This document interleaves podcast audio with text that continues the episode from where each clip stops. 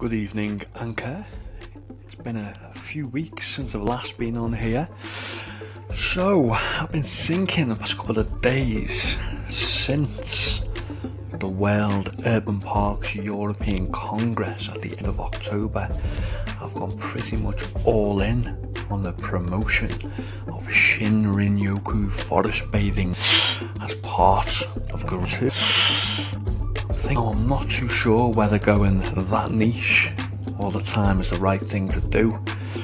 So I'm going the original nature for well-being combines nature, mindfulness and green exercise.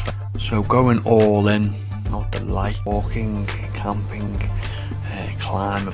So I'm going back to the basics now. Um, sticking with this with Love Great Britain, wellness tourism in the UK, and very much uh, good feedback from the, the forest bathing, green moments, whether that be legacy. So I'm going to keep it broad.